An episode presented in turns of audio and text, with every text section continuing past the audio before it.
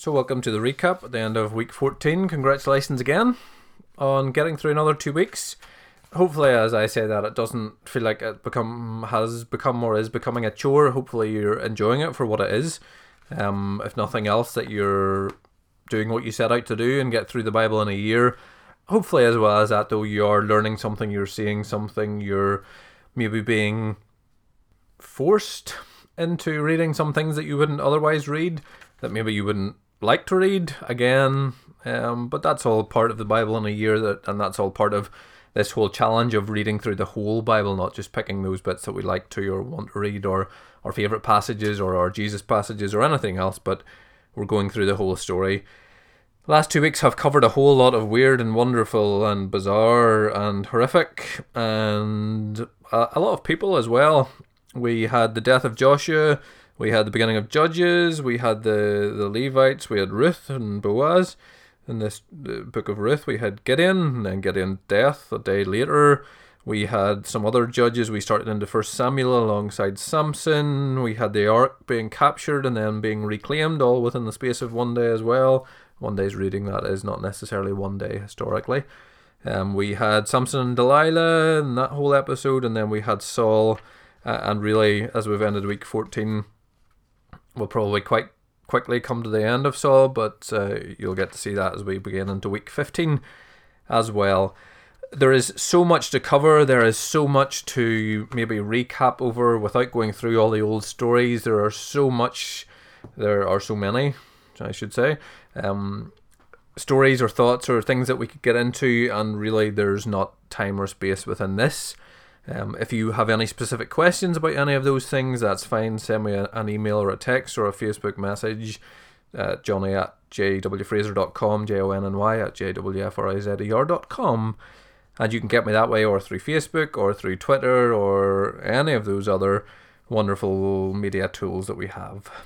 Um, but what I wanted to do, because I think it's maybe the high point or the low point um, of this story and maybe a lot of what I've heard over the last few weeks. I had a story of one lady who was telling me that she listens to these and to all her weeks as she goes to bed. She says she sleeps soundly and she's probably asleep before they're even over. Um, so that's good that I'm helping you to go to sleep. There's another lady who says that she goes to bed with me every night. That's not physical, that's just with listening to me on her phone or iPad. Um, but I think from talking to a few people, the one thing that stands out is the, the, the depravity, is the slaughter, is how horrific a lot of these stories are, and how brutal, and how kind of spine trembling a lot of them are. Uh, and we think, you know, God's supposed to be this good God, blah blah blah, but yet this Old Testament that we're reading through, that God is at times not that forgiving or doesn't seem to be loving in the ways that we think, or seems to be quite brutal in lots of other ways. And there are lots of examples of that that we've seen already. There are lots, especially when it comes to the people of Israel, there's lots of those kind of stories when they go in and rout and just kind of kill and plunder and everything in front of them. And that, in a sense, is where the Bible is just so brutally honest.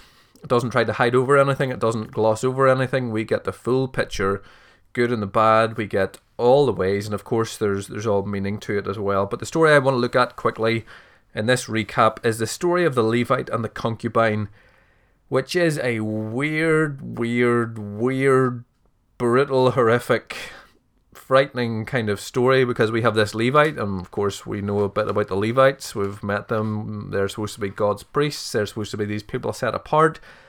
And so we kind of go with this story about this Levite and the concubine, and even though the concubine's unfaithful to him, you know, he still looks on her in love and maybe even a little bit of pity.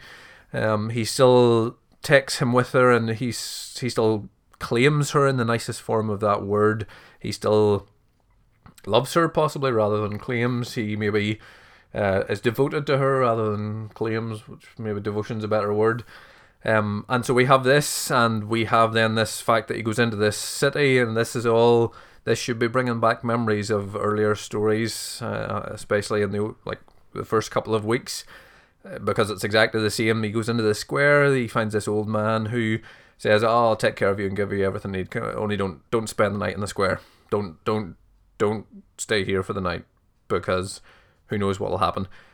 So he goes to this old man's house with the Levite and the concubine, and these men of the city, the perverted men of the city, come to the house and beat on the door, and they try to get these men out. And this Levite, weirdly, which I, I don't get, kind of they they say, "Here, let me bring out my virgin daughter and the man's concubine now." So it's almost like, "Here, take these, just so we can protect ourselves." The men would not listen, so they seized his concubine, this Levite's concubine, and took her outside, raped her, and abused her all night until morning, and at daybreak let her go okay. It's a little graphic. It's not the type of thing you would want or think to find in the Bible. And then they kind of leave her on the doorstep, and the, the Levite goes out in the morning. She's kind of clinging onto the threshold of the, the house. And the Levite's a little bit brutal and kind of just says, Get up, let's go, come on. So puts on her donkey and sets her up. And you're thinking at this point, okay, he's maybe just a little bit annoyed at how they've been treated and about all this that's gone on and the fact that this has happened to her. And then they set out for home. When he enters his house, he picks up a knife, takes hold of her, cuts her into 12 pieces, limb by limb, and sends her throughout the territory of Israel. So that's where it just goes on a whole other level of weird, of horrific, of the kind of thing that you're thinking is this really in the Bible? Should this be in the Bible? And that is probably why it is because we have read through the last couple of chapters, and in chapter 17, verse 6, we have the, the judge's story, which says, In those days there was no king in Israel, Every, everyone did whatever he or she wanted. And so the whole judges is trying, these people are wanting a king, and so there's no king, so they just do whatever they want. And this story of the Levite and the concubine is almost to make us go, What the is happening? Like, what is going on? Seriously, why are you doing this for a start? Why have you cut her into 12 pieces and kind of parcel forced her around all the territories? Eh? Ter- ter- ter- territories. And if you've got to that point and you've asked that question, then you're exactly as the next people are, where they say, We have never seen this. And so we have to think over this, discuss it, and speak up as to where we are as a people. That was what the Levite intended we shouldn't shy away from these types of stories. We shouldn't shy away from the brutal part of the, the Old Testament or the Bible as a whole.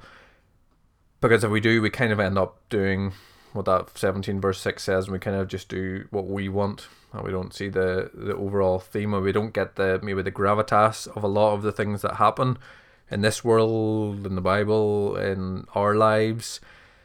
Uh, and really, it's kind of claiming it and, and it's saying it. And we have to wonder about the gravity of it all. How would they have felt? And that probably is why it was intended. It doesn't make it any easier, but it was only because they had got to such a point where everybody did whatever he or she wanted. They had this idea that they could beat on the doors of houses and just take for themselves and claim for themselves these women or whoever whoever was a, a visitor to the land. Uh, and then in a in a commentary on the Book of Judges by Dale Ralph Davis. Um, one of the pages says, What does this reflect but each man's departure from God's covenant law?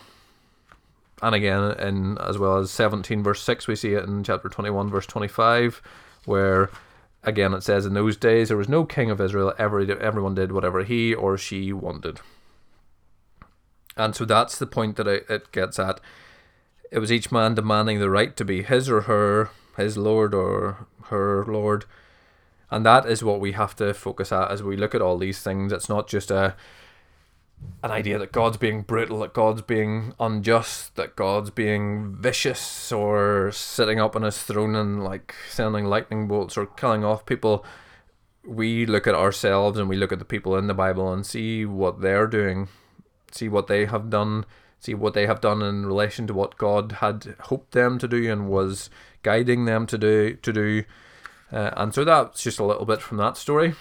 Hopefully, you'll have seen then that yes, it's okay to be shocked. It's okay to be uh, almost frightened or scared of these stories. It's we would want to shy away from them, but the important thing is that we don't, because these stories even ca- make us cast light uh, on the people of that time, on the people of our time, and on ourselves. So as we go into week 15, hopefully we'll see a bit more of that. Uh, and hopefully you'll see and be able to do that. So the next time these kind of stories come up, rather than just looking at the shock factor, rather than kind of flicking over very quickly and trying to get through it, maybe just take those few extra moments and see exactly what the point is and what the point of these these stories are and what God is trying to say both to those people and then to us through them. If you have any other questions, if you have any queries, if you want me to expand on anything else, just drop me a line and hope you enjoy week 15.